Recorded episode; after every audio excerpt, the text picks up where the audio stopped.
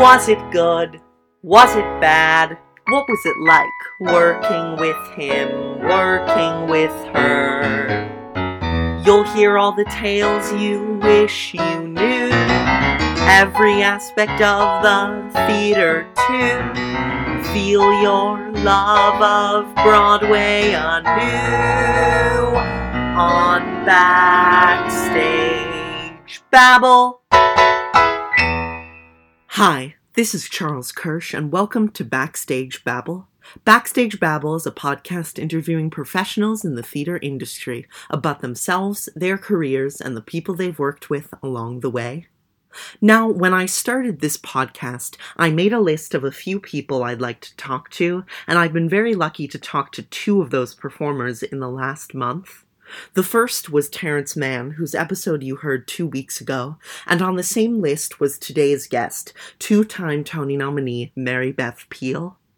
Mary Beth Peil made her Broadway debut as Anna Leonowens opposite Yul Brynner in The King and I, and went on to appear in Nine, Women on the Verge of a Nervous Breakdown, Sunday in the Park with George, Follies, The Visit, and Anastasia.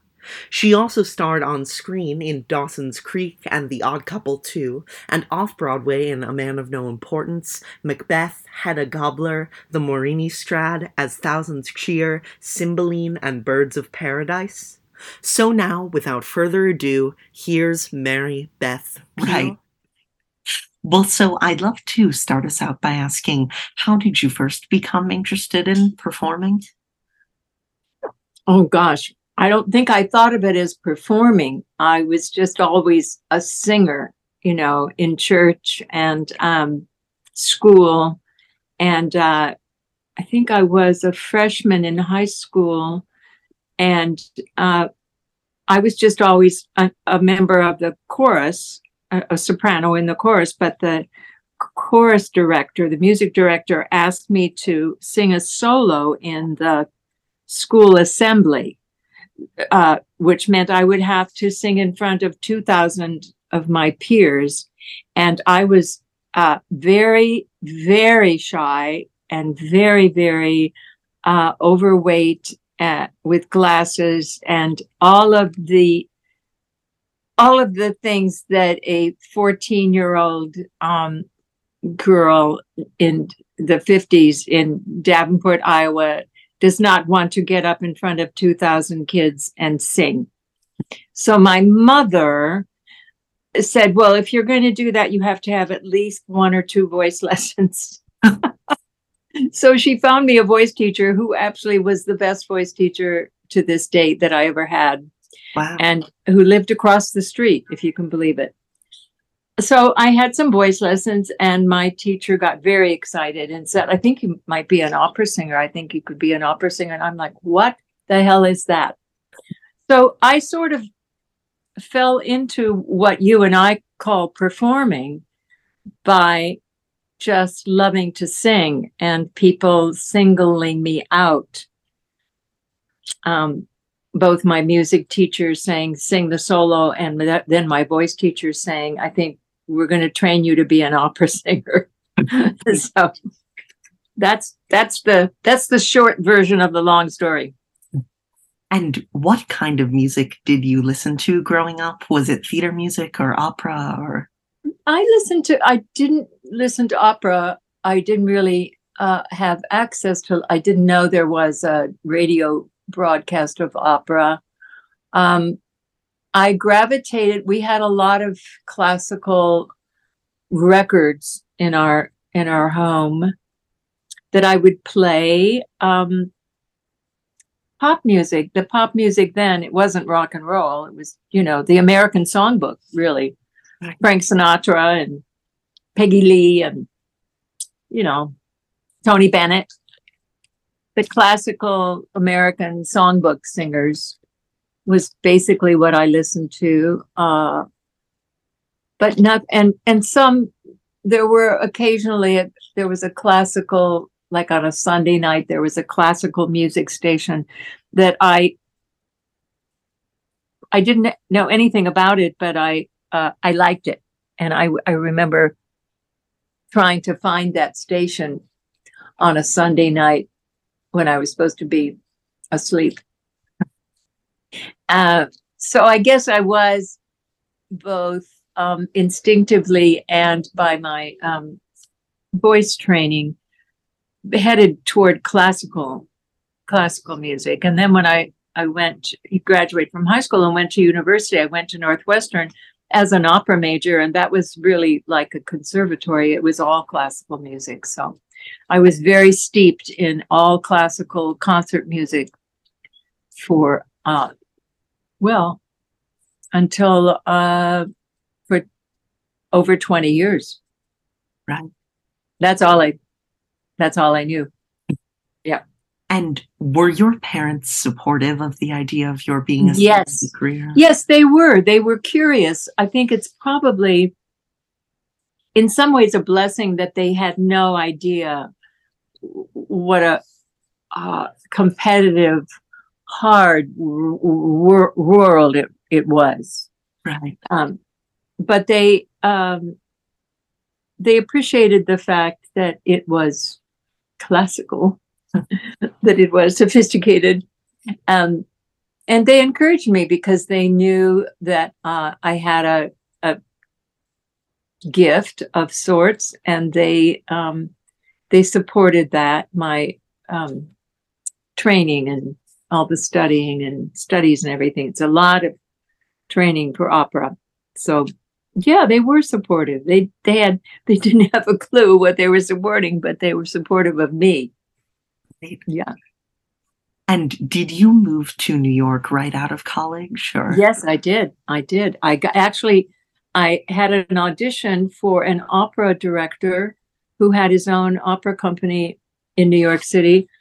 He was um, the mentor of my opera teacher at Northwestern, and he just happened to be in Chicago as I was graduating. So I sang for him, and um, he hired me to come to New York and uh, be part of his production of La Traviata. Um, that they were, his company was going to take on a, a small tour of the Northeastern United States. So, yeah, I came to New York with a job as a young opera singer in a very demanding role. I mean, it was kind of fairy tale. Fairy tale. Yeah. And did you find that it was ever a challenge to kind of maintain your voice and Oh, always. It's a lifetime challenge. I still do. Absolutely. Oh, yeah. That's the hardest part. yeah. Yeah. And so of course your first kind of theater role didn't come until Kiss Me Kate, but living in New York, did you find that you were more exposed to that as kind of a possibility or Um, I never really thought of it as a possibility because I wasn't allowed to. I mean, in in those days, the opera, if you were an opera singer, especially if you were a woman, there were there were a few baritones that I knew, one of whom I worked a lot with, who was able to do Broadway and do opera. But very often at some point they had to make a choice between either doing Broadway or doing opera. Um, it, all my training, every teacher I ever had, every coach I ever had in that world said, no, no, no, you'll you'll hurt your voice. You'll ruin your voice. First of all, if you sing that material because it's it's it's too low for you, and um, certainly you you certainly would not ever consider being cast in a Broadway show because eight shows a week would definitely ruin your voice. So, I, yeah, I wasn't allowed to even think about it. and so what was your experience like with the Metropolitan Opera National Company? Oh, it was fantastic. It was fabulous. Again, it was like a fairy tale. I mean, I I I won the Met opera auditions as a 24 year old, and they paid for all my training. They uh, I learned all kinds of roles with wonderful conductors and mentors, and then had two years doing uh, four really wonderful roles that were perfect for my voice. The only problem was, as the youngest member of the company, um, I was very, uh, what shall we say, naive in a way, but I really, you know, I, I just did it. uh, I learned a lot from the older singers. Some of the things I, that I was learning about the world of opera I liked, and some of the things I was learning about the world, world of opera I didn't like. But I was so caught up in the um, the thrill of being able to do those beautiful roles with a full orchestra uh, all over the country and Canada and Mexico and have the support of the Metropolitan Opera behind you. It was it was thrilling. Right. Yeah. And I believe one of the singers who you were mentored by was Risë Stevens and Absolutely. Yes. Yes. She was she was the one that picked me and said, I want I want Mary Beth to be in my company of young American singers. The idea was from the that came down from the Met that um, it's hard to believe now because the Metropolitan Opera now is full of American singers. The roster is they're even opening the opening night uh, Saturday night coming up is an American opera, Dead. Man Walking. I mean that's that was unheard of in the 60s, 70s, 80s when I was singing opera. It was mostly European singers. There were some American singers, but they very seldom had the leads. They were second cast, third cast, you know. Yeah. and so what was it like making the kind of first step in the transition with Kiss Me Kate with John Reardon Well, the first step came with um, I had been for uh, the 22, 23 years of my opera life, balancing uh, a family life with children and um, the opera world and the demands of the opera world, not wanting to go to Europe to sing. I wanted to stay here. Um, and as I got older and my my my natural uh, ability as a singer, I didn't have I had not taken the time. One could say I had not been allowed to take the time as a young singer to to develop the kind of technique that would get me through.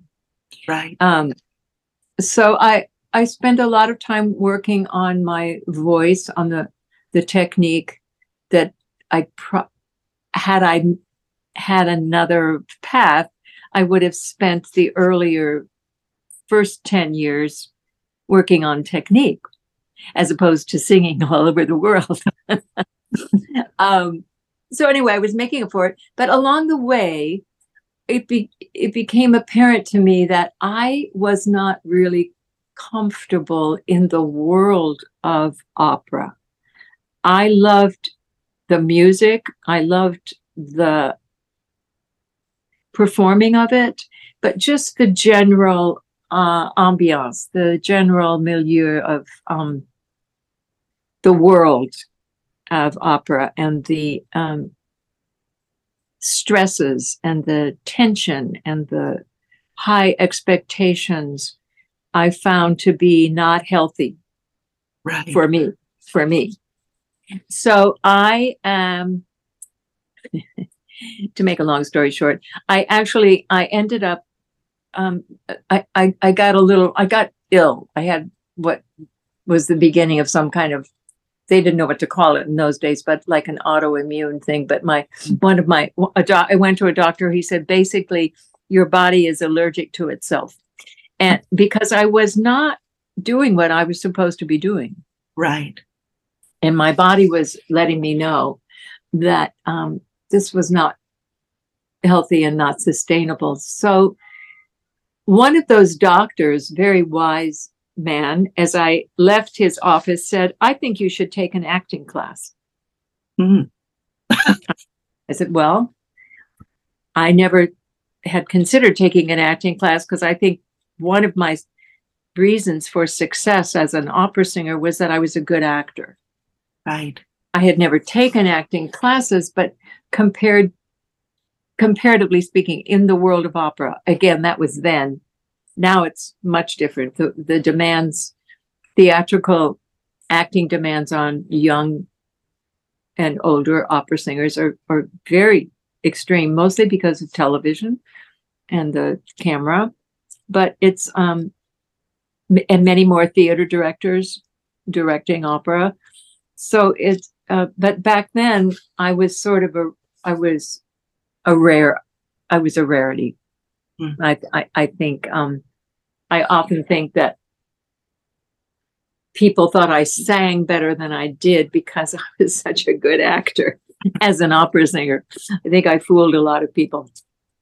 But be that as it may, I start I, I started taking an acting class and ended up doing some Shakespeare with a man named Jeffrey Hor- Horowitz, who was my um, scene partner in this class.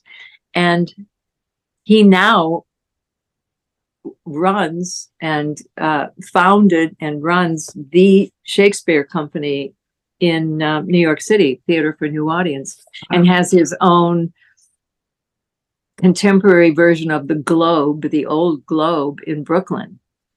Um, so I I was paired up with a really good guy who knew his Shakespeare, and um, some friends who had been who I had known from the opera days, um, a conductor and a theater director, a opera director, stage director, came to see one of our little Shakespeare productions, and they were looking to cast Kiss Me Kate at Minnesota Opera, where I had sung many, many times as an opera singer.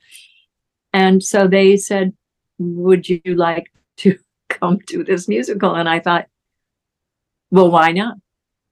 It was a seemed like a perfect way to find out what the world of musicals is to try out, see if I actually can be an actor uh, with speaking lines, not just singing as opera is.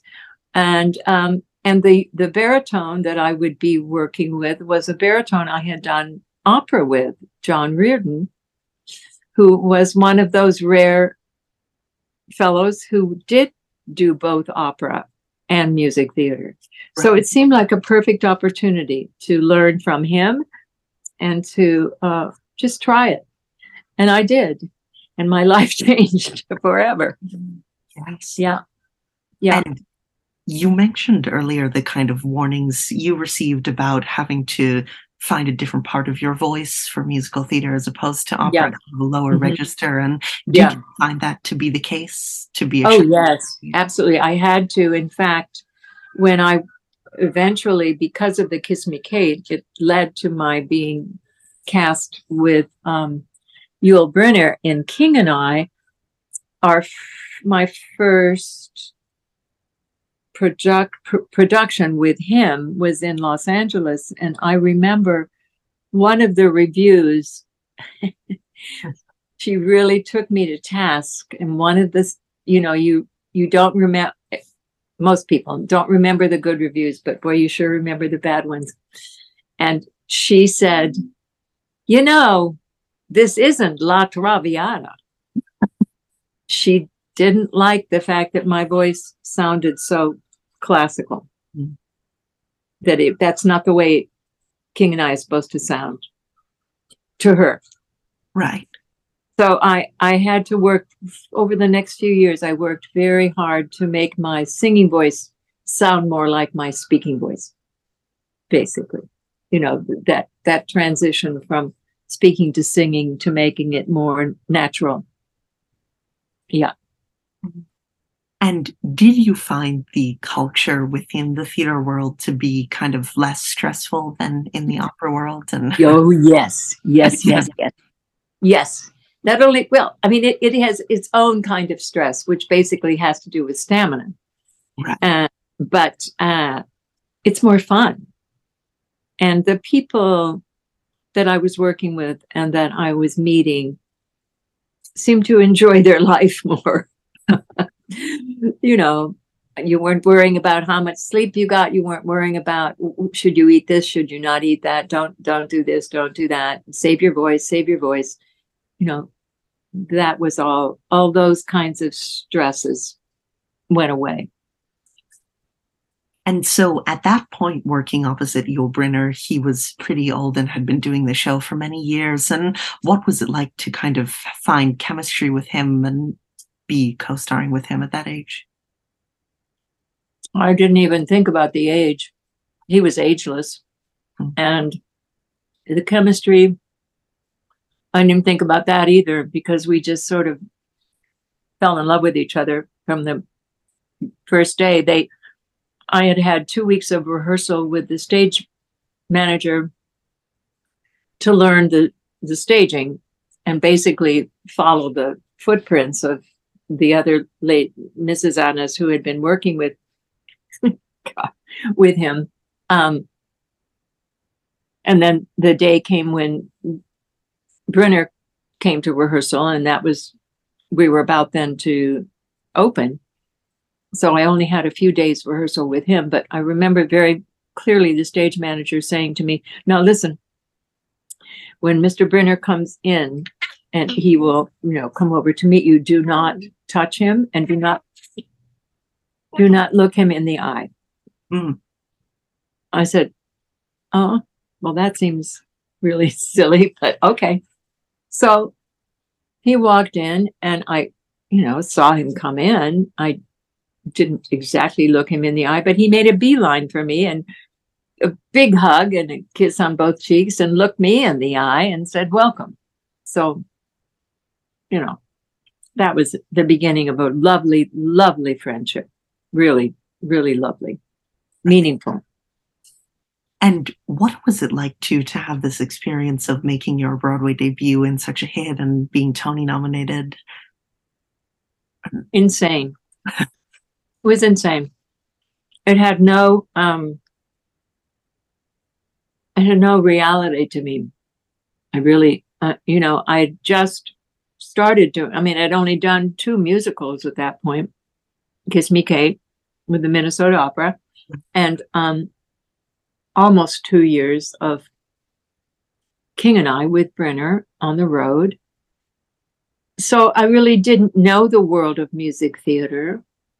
And I really, I knew that I had entered it instead of entering it in my early 20s, I was entering it in my mid 40s. So I knew that I was not going to ever do the ingenue parts. Right. Um, so it had a kind of um, it was an adventure, but it didn't. I, I, it didn't have a sense of reality to me because I really didn't know what to expect. Right. And it was hard to have any expectations. I didn't know what kind of roles there were besides Kiss Me Kate and King and I for a woman of a certain age. Um, and as far as the Tonys were concerned, I can say that I was I was flattered, I was honored, but I was also very uncomfortable because I didn't know anybody. Mm. I, I, you know, we, my husband and I sat in the theater watching everybody hugging each other and running up and down and just, you know, this big family of wonderful, wonderful talented people. And I thought, I don't, I think, I think I belong here, but I don't know any of these people. And if by some fluke I should win, I'm really going to not want to, they're, I'm, I'm not going to know how to handle it because they're going to say, who, who, who is, who is it? And I didn't, I, I didn't want that. Right. I didn't want that. And I said to myself, if I ever come back here again, and if I'm ever in this position again, I'm going to be a part of it. Right. People are going to know who I am. They're going to, I'm going to be surrounded by people who respect me, know me, admire me, whatever, and feel like I earned it. Yeah. so that was it was great, but it was uncomfortable that first time. Yeah. And so after The King and I, it was kind of a break until your next Broadway show. And were you still auditioning for Broadway during that time, or were there roles you turned down? Or uh no, there definitely weren't roles I turned down. I did a, a lot of summer uh summer musicals. I did a couple of other productions of King and I with other I think a couple of opera companies. No, I auditioned for things, but and I did a lot of workshops and readings of things, but I didn't really, as far as Broadway musicals, I didn't uh I didn't get another part on Broadway until nine. right, I mean, I did musicals in regional theaters, and I, I did turn down maybe a couple of them. I did some off Broadway stuff. Uh, and a couple of times I was supposed to come to Broadway with a regional thing, but something else happened. And in the meantime, I started getting television work. So I got, uh, uh, I, that was another world to learn about. right. Yeah. And so, two directors that you worked with off Broadway during this time that I'd love to ask about are Arthur Laurents and Edward Albee, and Oh, yes. collaborating with those two great men. Yes, yes, actually, that's right. Birds of Paradise, which was um, Arthur Laurents. Um, he ended up directing it. He was responsible for um, the composer and the uh, lyricist writing this show called Birds of Paradise, which was a kind of a spoof on uh, the seagull the Chekhov play, The Seagull. And it was a lovely, lovely, lovely musical. Beautiful music, fun script, great cast. I mean, you know, we we had a lot of fun. And Arthur was very, very supportive of the piece because he had brought Winnie and David together to write it. And um, the original director, Arthur, had disagreements with, shall we say. So the original director was said goodbye to, and Arthur took over and he directed it was a musical, but he directed it like we were doing Chekhov, Hmm. like we were doing a Chekhov play. And um he was very, very, very demanding, very funny. He uh he took it out on Donna Murphy. He decided that Donna was a lot of directors do this. They pick one one person who uh, they if they feel the need to be critical they don't want things to go too smoothly you know. They, if they feel the need to be critical they they pick one actor out. And in this case in arthur's case it was donna who ironically had started out being his favorite at least we all thought she was his favorite. And then you know he was he was tough on her. He was but he was lovely as a director. Very we had a wonderful time. And years later he apologized to her. Hmm. so yeah. Right. and um edward albee that was yeah that was not a musical. That was uh, one of his plays one of his early plays. And um it was so interesting. He really he was the kind of director who listened. Hmm. he would just sit. I don't remember what it was like in the rehearsal room but i remember when we were rehearsing in the theater he just sat with his eyes closed and would give notes based on how it sounded Hmm. mostly a lot on punctuation because that he wrote it exactly with the punctuation because that's the way he heard it and that's the way he wanted to hear it. It was very it was very good training for working with Stephen Sondheim Hmm. With the you know exact precision paying attention to every little punctuation and the small words are as important as the big words, sometimes more important. Do you like to suggest changes and things like that in the rehearsal room? Or you mean changes to the writing? Right, right. Or to the direction, to the Oh, to the direction. Is every director is different. Some directors let you just find your way through and fumble your way through, and then they pick what they like best. Or everybody's fumbling their way through, or they have a vision already and they I mean, in the world that I had come from, in the opera world, directors mostly needed you to be at certain places to make the picture, the big picture. Um, most of the, and a lot of musical directors work that way. Most of the directors I've worked with, the the actor is um, pretty free to find his own way. Um, at least it's been my experience.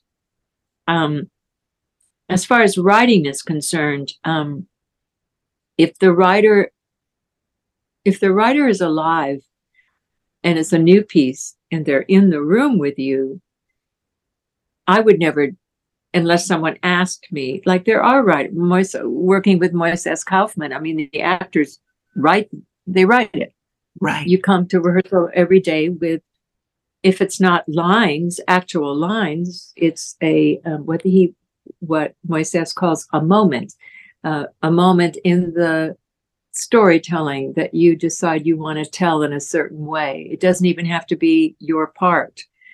And you bring that moment and you tell your fellow actors what you want them to do. And then you show it in rehearsal. And Moises takes the information and uses it or throws it away or files it away for future so you never know when you're working with Moises how much of what you're bringing to it, both line wise, character wise, situation wise, is going to get used eventually because he workshops a lot with the actors doing their homework. You have to, it's a hard, it's hard. You do your, go home and do your homework and, and do the work of um, the writer it's very interesting. It's an interesting process.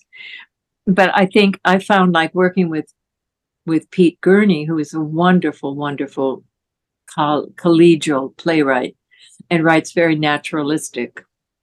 Um, he was very often in the rehearsals in the plays that I did of his. And if if if something wasn't working, if the actor was trying it maybe two or three times and just it just wasn't working he would say i'll fix it mm. and then he would go either fix it right there on the spot he's or you know say what if you said this or he'll go home and then the next day bring a rewrite of the scene.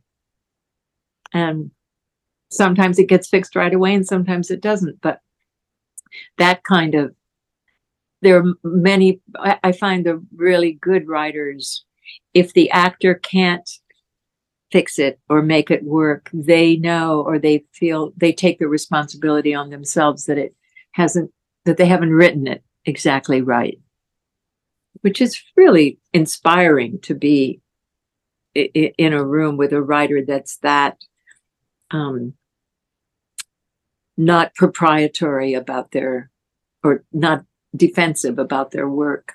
Yeah. Yeah. Yeah. Because you really do feel like you're collaborating. And so you mentioned your earlier Shakespeare training, and you went mm-hmm. on to do Cymbeline in the Park and Macbeth mm-hmm. later on.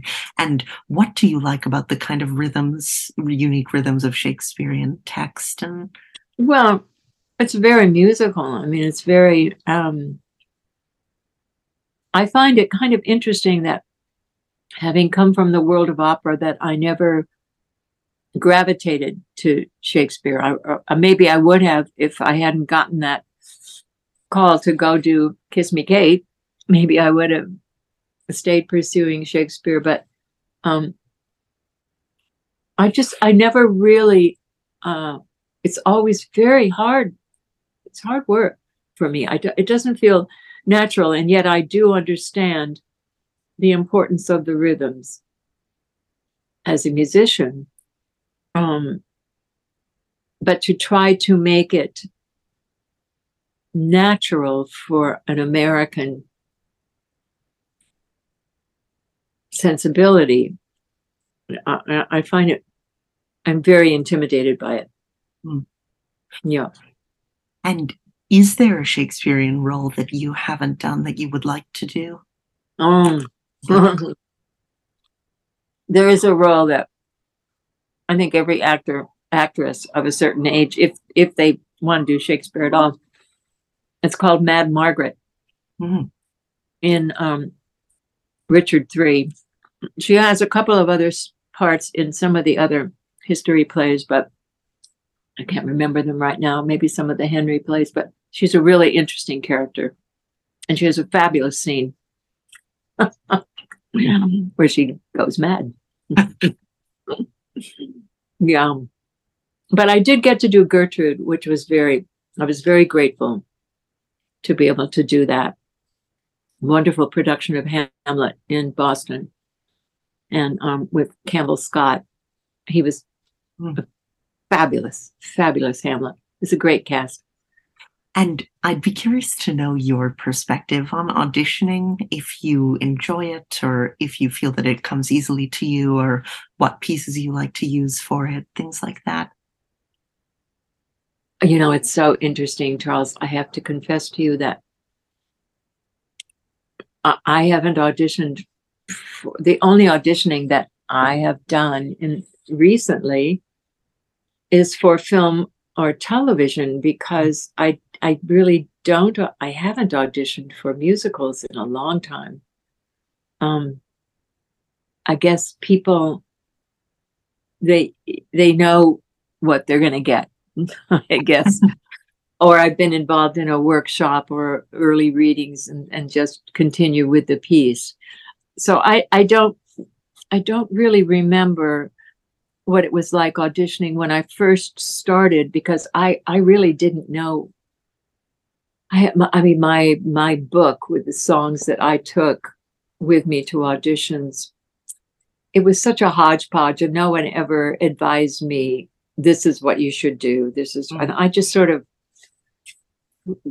flew by the seat of my derriere and um, picked things that I thought would suit the character I was auditioning for or the composer I was auditioning for. Um, so my what Broadway people called their book, my book was all over the place. Just I never really I never really had what I would call a, a book. And then I started doing film and television and straight theater where I didn't need to I wasn't auditioning for musicals unless it was a reading or, you know, would get cast for a reading or a workshop, like I say, and then either stay with it or.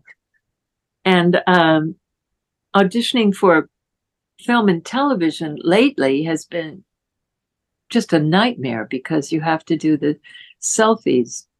You have to set up the lights and you have to get the put on the makeup and you have to be dressed a certain way and you have to get the microphone where it's supposed to be and you have to memorize the lines or do you not memorize the lines or where do you look and who's reading with you? You have do you have someone come and read with you? Do you pay them or do you do ask them to do a favor?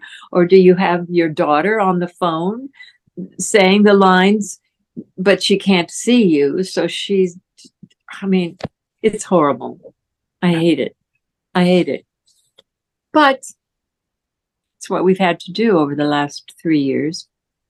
And a role you played of a character that has gone mad is the beggar woman in Sweeney Todd. Um, And what was it like to kind of take on that role and that complex score? And it's it's it's so interesting that you asked that question because the first time I saw Sweeney Todd with in the original production in the 80s with I was blown away by it. But I was fixated on the beggar woman. right, from the first from the first moment i was like what the hell what's going who's that everything else was going on like crazy, and I could not. I was fixated on Beggar Woman, so that by the time we got to the end, I was like, "Oh my God! No wonder I was fixated on her. it's all about her." so that's always been was always my dream to play beggar woman and i got to do it twice which is really really great really great and you mentioned Sondheim being kind of a stickler for punctuation and things like that. And I wonder if there's any specific cases you remember of him.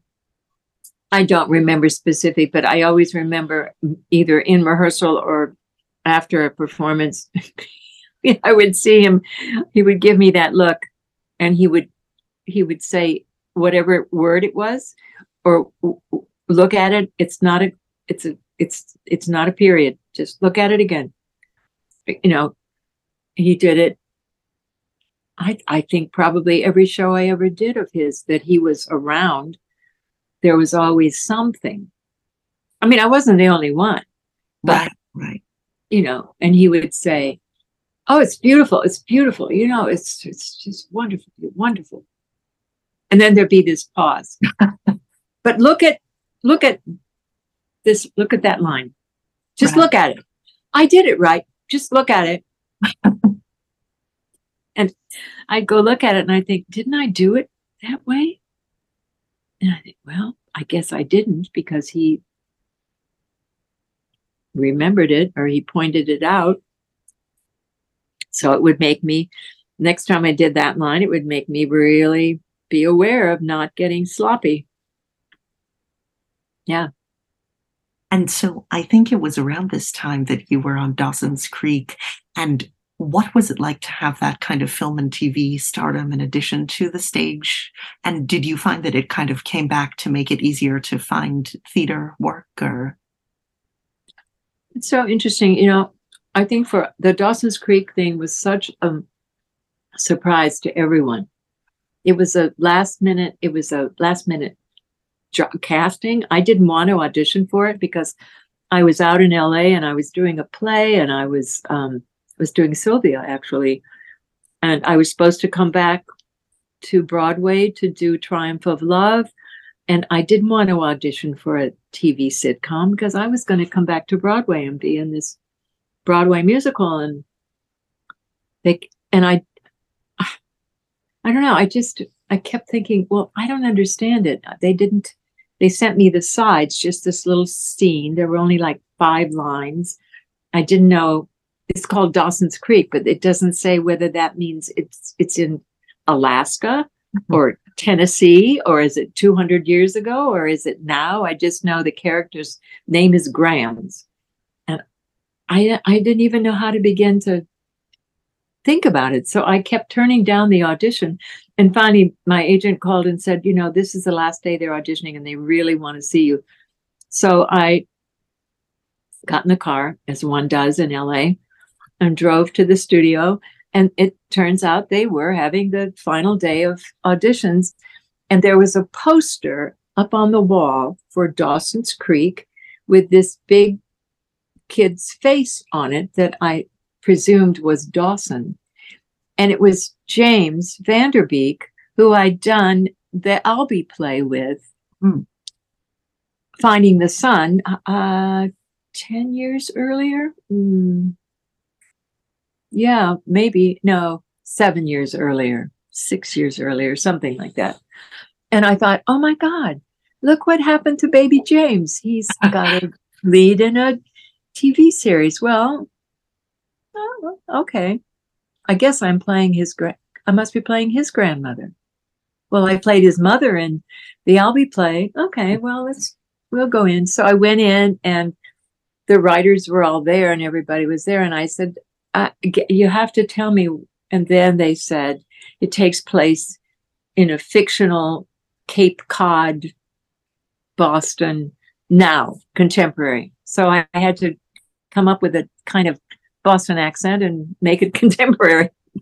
and I got it. And we all went to Wilmington, North Carolina. And everybody, the kids were all young. some a little more experienced than others.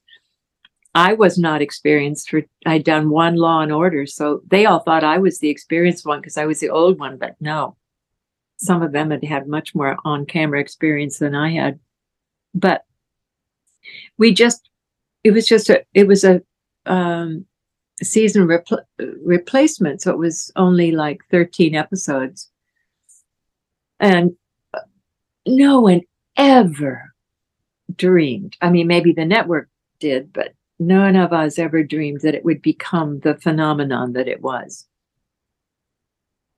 So you know we just we realized by the end of that season the kids were all little baby stars and that we were going to have another season and we all just went back to wilmington and shot another season.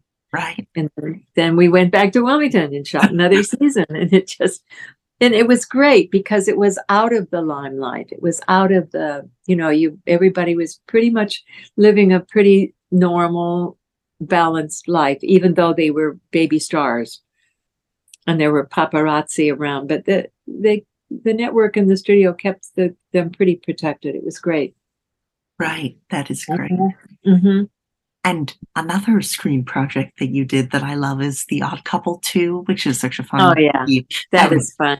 Yeah. That was great. I'd like to work with Walter Matthau and Jack Lemmon. Oh my God.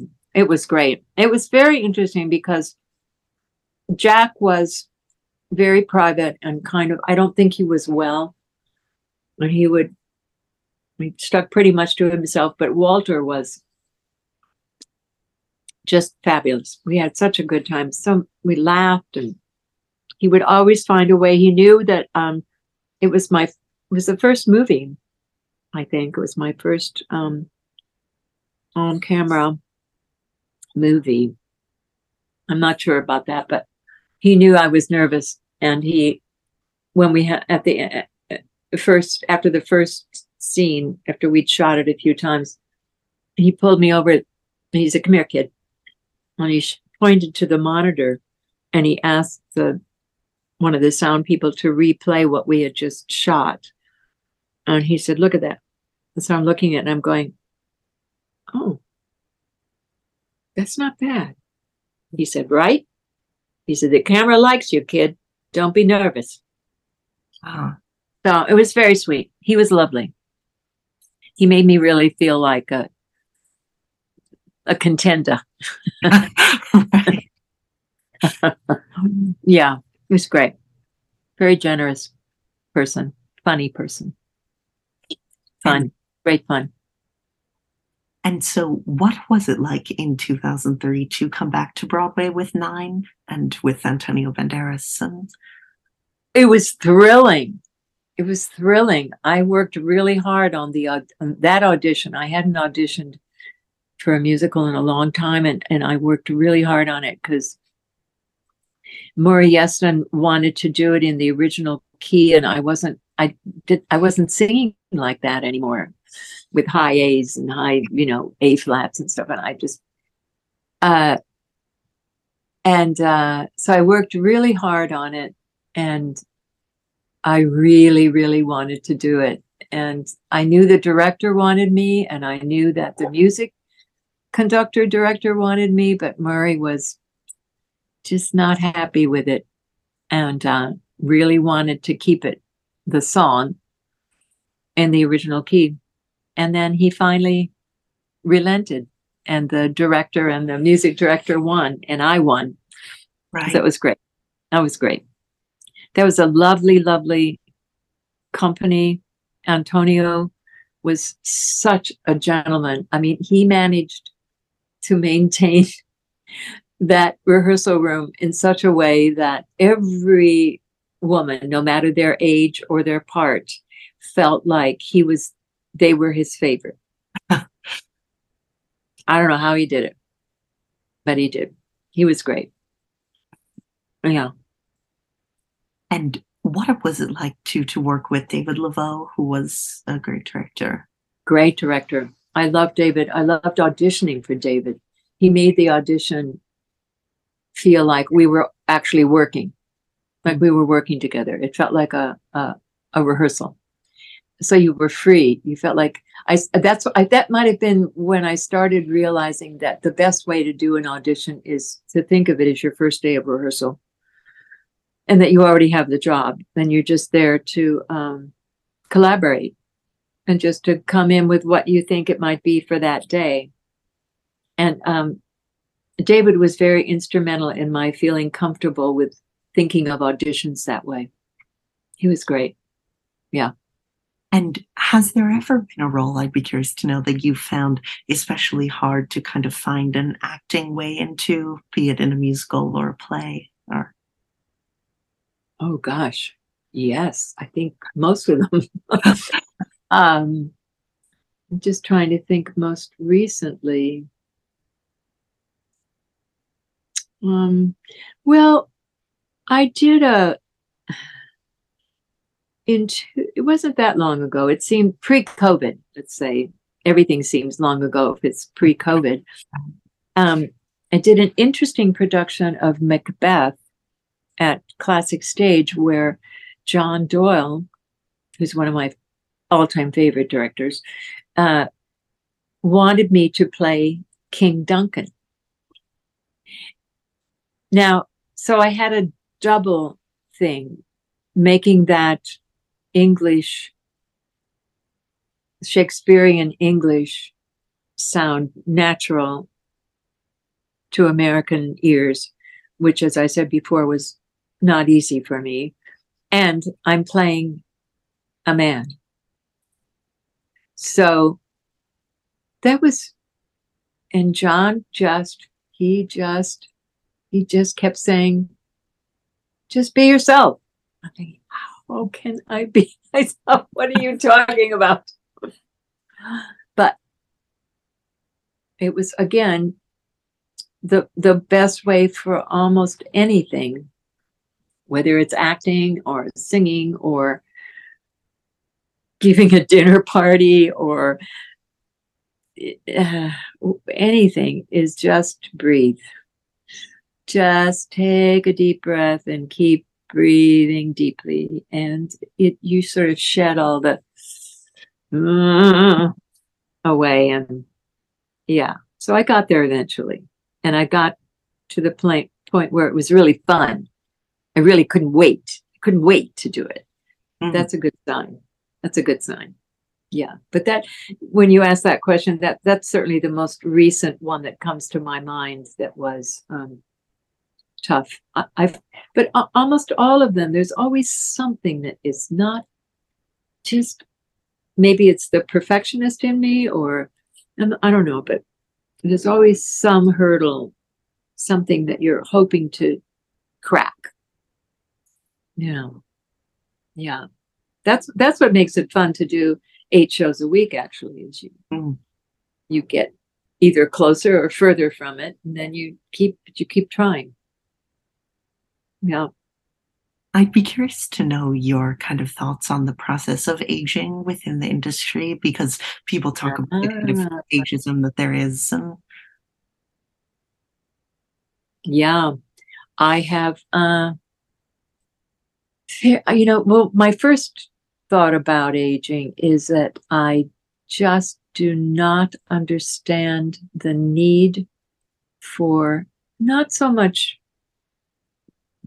theater actors, but camera actors, film and TV actors, women, men too. I mean, Jack uh, Lemmon, when we did Odd Couple 2, part of his, I don't, I don't want to say his problem, but part of what was not so fun for him or for us working with him was that he had had so much face work done by then that I, uh, you couldn't tell what was happening. You know, it, it, and it was ironic because there's Walter with the saggiest, craggiest, most lined face in filmdom. It was very interesting, but I took th- that as a cautionary tale about face work. And I I see younger and younger actresses mostly, but also actors younger and younger, getting maybe not what they call facelifts, maybe not the surgical stuff anymore, but Botox here, a little this, a little there, a little trying to fix everything. Nothing's fixed. Nothing is supposed to be fixed. Right. And it isn't even just aging. I mean, I look at photos of myself in my 20s, and then I look at photos in my 40s, and I remember in my 40s seeing myself in the mirror and thinking, oh my God, I'm really, oh, I'm getting old. Mm. But then I look at the photos of myself in the 40s and the photos in the 20s, and I'm thinking, actually, I look better in my 40s than I did in my 20s. And then I look at the photos in my 60s and I say, I remember looking in the mirror in my 60s and thinking, oh my God. And I looking at the photos and I'm thinking, I look great. What was right. I talking about? So my I guess my my thing about aging per se has to do with the on camera face face work trying to stop it trying to stop the aging process trying to pretend like it doesn't exist that i feel it's so it first of all it robs you of your main instrument the instrument of expression on camera is right. your face. Unless you're a stunt double it's your face. So i just don't understand. I understand how if you are a, a, a regular person who's not in the showbiz if it makes you feel younger or if it makes you feel sexier or if it gets you a better job or whatever and you want to appear younger i totally understand that. I i don't necessarily agree with it but i understand it but i don't understand an actor right who who needs their face to express what's happening or not happening as far as the rest of aging, as far as the physical, uh, mental, emotional part of aging, I all I can say is I'm still learning. still learning. And I recently had a very humbling experience that is reminding me to just settle down and keep learning because I slipped on the pavement in Chi- in Chinatown. We were in Chinatown and I slipped and fell and broke my basically the top of my femur. Oh. But yeah, but, but what I have is a a rod down the leg, almost down to my knee now. So I'm now a titanium woman like everybody else. uh, I I never thought that would happen to me because I'm pretty physically um, agile and I do a lot of yoga and I do a lot of walking and I just just never thought that would happen. But it did and I, I had surgery and I was in rehab and phys- PT and I'm now into it's been uh I think I'm almost yeah, I am in the my fourth month fourth month since um beginning of my fourth month since the um, surgery mm. and um, just starting to not use my cane. But I'm there and doing PT twice a week and lots of exercises daily and lots of walking, walking, walking in spite of the pain or the discomfort. And it's very humbling. It makes me um, it makes me appreciate that I was in as good a shape as I was when I fell, but it makes me also really appreciate the need to stay in good shape. Right to get back in shape and stay there as best I can, which um, doesn't mean having, I mean, it's ironic where I say I don't believe in surgery for the face, but I've just had surgery for my femur. so, yeah, but ju- I guess just sort of going with the flow, you know. Yeah. And realizing that in some ways, as far as the business is concerned, in some ways, getting older is kind of wonderful because, first of all, there's less competition. I mean, it's just the reality of life right. that people are either retiring or leaving us. Uh, so there's less competition. There's less roles, too. Right. But if you're lucky, I mean, there are occasionally there are really good roles, really good. And um, if you get if you're fortunate enough to snag one of those, then you know it's great. Um, but I guess as far as aging in general, uh, it just you just have to be grateful for every day. And so I would love to ask about a wonderful show you did, which was Women on the Verge of a Nervous Breakdown. Oh, yeah. And I'd be curious to know why you think that that show wasn't able to have as long a run as it kind of deserved to. I that's a really great question, and I firmly believe it wasn't ready. We went to Broadway too soon. Mm. It it was it was um, it had all the best intentions. We had had two really, at least two that I was involved in workshops, wonderful workshops, uh, and um, what's his name? Almodovar was was there for some of them, ah. and it was exciting and it was the music was so beautiful and we i loved the script and i just thought oh this is this is going to be really special.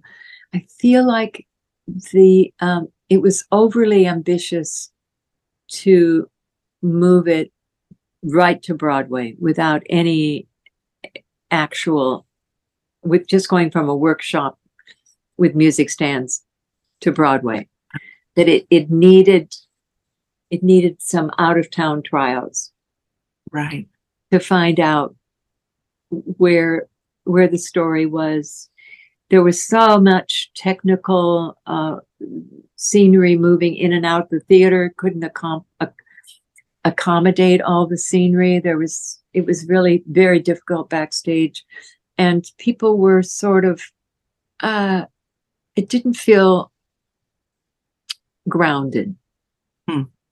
I felt like uh, there were too many possibilities, so many possibilities of choices that could be made, but because of the time frame of a broad, you had a certain amount of previews, and then you got to do it. So I think choices were made that if there had been more time, or at least one out of town production, it would have been made with less stress because I, I I think and, and I think it I firmly believe it will find its way back at some point. Yeah. I, I just so. the, the score the music is so beautiful the characters are delicious. Yeah. Yeah, I think it just it just got ahead of itself. And yeah. so on the kind of opposite side of that, a show you did on Broadway that had had a lot of previous productions and work was The Visit. And what was like to come into that with John Kander and Chita Rivera? And- oh, that was that was heaven. That was heaven. It was just heaven. It was, and John Doyle again. My, as I say, one of my favorite directors. Just working with John alone was heaven. But everything about it, it, uh, it just felt. We all felt like we were in the right place at the right time, and it was finally the right time for this piece that had been circling around and had just every time it would look like it was ready to go, something would happen, some right. tragedy, you know. And um, yeah, it was it was wonderful, and it was uh, I was so thrilled to be working with Chita again, and it really it um, it gave me an an added bonus besides this wonderful show to do every night, and that is my friendship with Chita, which we just it was like oh, we felt like old girlfriends that never had a chance to really sit down and talk about it, and it, yeah, it was great. It was great. And I'd be curious to know with that too, working with Roger Rees, who of course passed away during the run. Yeah, that was very hard. It was very hard. But you know, it's interesting because I had, it wasn't the same experience at all, but it was not dissimilar in working with Yul Brynner, who by the time we left Broadway was clearly dying. I mean, people could tell.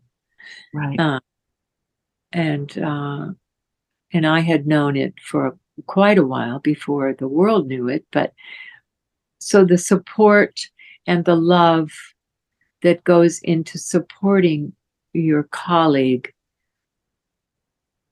to help them do the work that they're meant to do, both in Brynner's case and in Roger's case. Roger, he did not want to not do the show. Right. And we didn't want him to not do the show either. So everybody just was on board to make it possible for him to continue as long as he could. And the same with Brynner, as long as he could. So I've actually had two experiences like that. Yeah. And I'd be curious to what you thought of the kind of audience response to the visit and if you felt it kind of had reached its final form by that point or I don't know what to say about that. I'm not sure. I'm not sure that it ever really found its audience in the sense that the people who who came who still stop me on the street or in the subway and say, Oh, the visit. And I'm thinking, how do they even remember that I was in it? but because the, it, the show itself had such an implant impact on them, or they came back and saw it three or four times, I feel like um, I'm a big believer in timing. I do think it was the right time for that show uh, there's something about it's a lovely theater, but there's oh there always has been something about being on that side of Broadway that is um, a challenge to right. get audiences to even know that there is a theater there. Uh, I don't know how much of it was that. I don't know. But I think that everyone who was involved with that production went away very happy and very feeling like that was a job well done and that show deserved not necessarily to be a big boffo hit but to be seen. Yeah. Yeah. And and as i say remembered by people who people who got it boy. Yeah. And a real life role that you took on was in the Morini Strad, the play and what was it like to kind of have that experience of playing a real life character, something that you've done a few times? And the Morini Strad, yes, that was oh, that was really fun. That was fun because I really got to. I felt like I had a a leg up on that part because I was a, a trained musician, and I had hung out with a lot of trained musicians and sung with a lot of orchestras and sung with a lot of string quartets and um, she was a character, man. She was a character. It's always fun to play tough old broads. yeah, but I felt, um, like I said, I felt like I had a leg up on that one uh, uh, over other actresses who, you know, did just didn't through no fault of their own, but just didn't have the background or the musical training that I had had. Right. So, yeah. And do you like to do outside kind of historical research or things like that? Yes. Oh, yeah. You have to be careful, though. You have to be careful that you don't let it get in your way from your from your own creative instincts or juices. Yeah, it's a little tricky. Can be. And I'd love to know too what that process was like for Anastasia, which is not just a real life story, but a real life mystery. And if you sort of formed an opinion about what really happened and Well, interestingly enough, again, it's just kind of a miracle for probably close to 50 years, 40 years, certainly. I had been totally infatuated with all things Russian. Hmm. Russian music, Russian poetry, Russian theater, Russian literature, Russian art, Russian, you name it. Um, history, politics, all of it. Fascinated by it. I have three bookshelves here full of Russian stuff. Hmm. Um, so I've been doing my research on Russia in general and on the Romanovs in particular, and that period of time, the revolution, you know, turn of the century, for years. It was like I just walked into the costume. and also that was another thing was having those costumes built, literally built on me. So I felt like the Dowager Empress would have felt going to her dressmaker. Hmm. You know, Linda Cho from the very first fitting, all the the muslins, the everything, every stage, all to this smallest bead, to the placement of the lace, everything was built on me. Hmm. I mean, it doesn't get any better than that as far as authenticity between the research that I'd been doing for all that time. And I went, I had been to Russia, I'd been to St. Petersburg and Moscow, so I'd seen a lot of the actual places. Uh, yeah, I mean, it's a tragic story. And I can see, I, I do totally understand why uh, people would latch on to the possibility that someone survived. right. And if someone survived, it should be a young woman. And if there is a young woman who survived, she's an heir, and she, uh, it- it- you know, especially given the politics of post-revolutionary Russia, there's a, a lot of money there Right. and a lot of jewels that people are still selling and buying Romanov jewels. So I certainly see where the um, the story came because it came from people really wanting to be the survivor.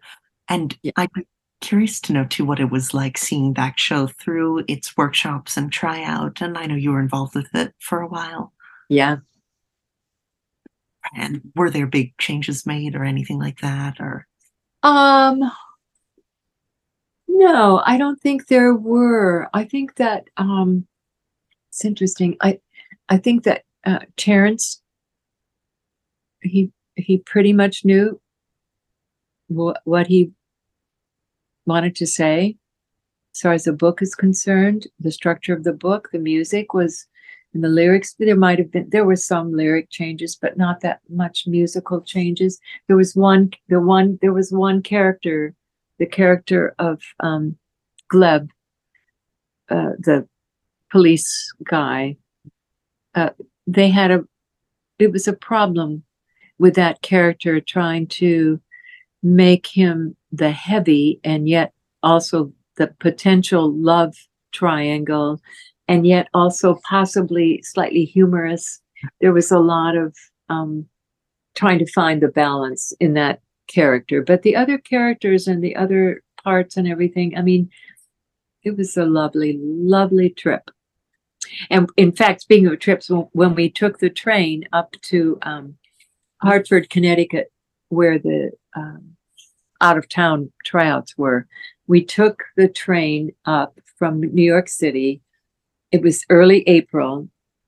And as we got maybe 10, 15 miles outside of Hartford, we ran, we got into a blizzard ah, in early April.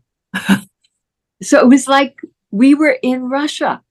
We were through this on this train going from Moscow to St. Petersburg. Right. It was fantastic. And, and it, the whole thing was like that the whole time. The whole my my involvement with it. It felt just like that, like this path that was just kept just unfolded naturally. Yeah. Yeah. It was great. And Yeah. you you were wonderful in that role. I was lucky enough to see it. And Yeah, good. Yeah, that was a that was a real gift getting that part. It was a gift. But again, I I just felt like I I, was meant to play it, play her. I mean, I I'd been preparing for all those years. and we talked about Sondheim before, but you were in one of the last revivals of his work that he was alive for, I think, which was Roadshow. Don't Roadshow, yeah, And, yeah. and what was it like to kind of have him around on that? Oh, it was fantastic. It was fantastic to have him around. And he was around a lot. I think there's something about that show that, again, it was one of those shows that had had many manifestations. And what is it? What does it want to be? I mean, com- complete with finding the right title. It didn't, it didn't, it had so many different titles, even. I I found from the first my first experience of meeting him, which was in the mid mid eighties, to the last roadshow, which was pre-COVID 2019, um, he became more accessible Hmm. and more uh, both more present at rehearsals and through the whole process and more accessible as far as uh, his willingness to let people see how he felt about things. He was a, he was more emotional. It was lovely. It was lovely. Yeah. Yeah. And so soon after Roadshow, of course, was the pandemic. And what was the kind of experience of that like for you and then coming out of it? I feel like we're I, I feel like we're still in it. I don't feel like we're out of it. Hmm. Yeah. I mean I I did some TV stuff. I did a three little indie films that were great fun to do. Uh, that maybe I wouldn't have been able to do if it wasn't for COVID, because Hmm. maybe I would have been working somewhere on something. Uh, so I'm grateful for that. I didn't go back on stage until last, not this, not this, not the this summer, 23, until 22. Um, so it was two years, two and a half years without being on stage. And I don't know. I, I'm sort of, we all talk about the word normal. Oh, I hope it, I, I just want us to get back to normal. I'm not sure what that means. I'm not sure it'll ever be the same. And I think all the, the strikes, the Writers Guild strike, the SAG AFTRA strike are all symbols or examples of why everybody knows you can't go back. It's not, we're not, we're not, we have to find out what the new normal is. We're, we're sort of finding it and inventing it as we go right now, day, day by day. So I don't know. I, I mean, I'm really grateful for the amazing journey that I've had as far as career from that classical opera world to a crazy indie movie in the middle of wherever we were. You know, I'm really grateful for all of that. And it seems kind of hard to believe, even for me, but it makes me also a little philosophical about, you know, we just gotta kind of just keep our eyes and ears open and not panic, right. not panic about a lot of things because the world is really crazy. I do, I do, and I think I know you do, and when you're young enough to know that it's it's it's your. I mean, my my world ha- ha- is. I I don't want to sound melodramatic, saying coming to an end, but it, my world is slowing down. It's you know I'm I'm reaching the end of the my journey. Uh, you're just beginning yours. So the world that you are creating and wanting to be a part of and wanting to find out what that world is, it's a different one. It's really different. Yeah. And it's going to be a great challenge. It's for the best reasons in the world, a great challenge. You have the opportunity to really make it be what you want it to be. Because I think all the old stuff is shedding. It's just it's not people are people are saying, uh uh not anymore. Nope. Right. So it's a it's a big it's a big opportunity and it's a huge challenge for you and your generation to make it what you want it to be. Yeah, it definitely is. Definitely is. Are you Well, I think that's a wonderful place to end our interview. And thank you. I do too. I do too. Thank you, Charles. It was lovely. Lovely to meet Listeners, you. thank you for tuning in, and make sure to come back next time when I will be joined by veteran actor Peter Friedman, who is currently starring in the hit sold out play Job off Broadway. His many Broadway credits include Ragtime, The Heidi Chronicles, Twelve Angry Men, The Tenth Man, Piaf, The Visit, Holiday, Love for Love, and Don Juan. He's also appeared off Broadway in A Soldier's Play and A Nightingale Sang, The Loman Family Picnic, Hamlet, The Beast in the Jungle, Circle Mirror Transformation, and more. He's also starred on screen in Single White Female, Succession, Someone Like You, I'm Not Rappaport, and more. You won't want to miss this interview with a veteran of the stage and screen, so make sure to tune back in for that, and thanks for listening.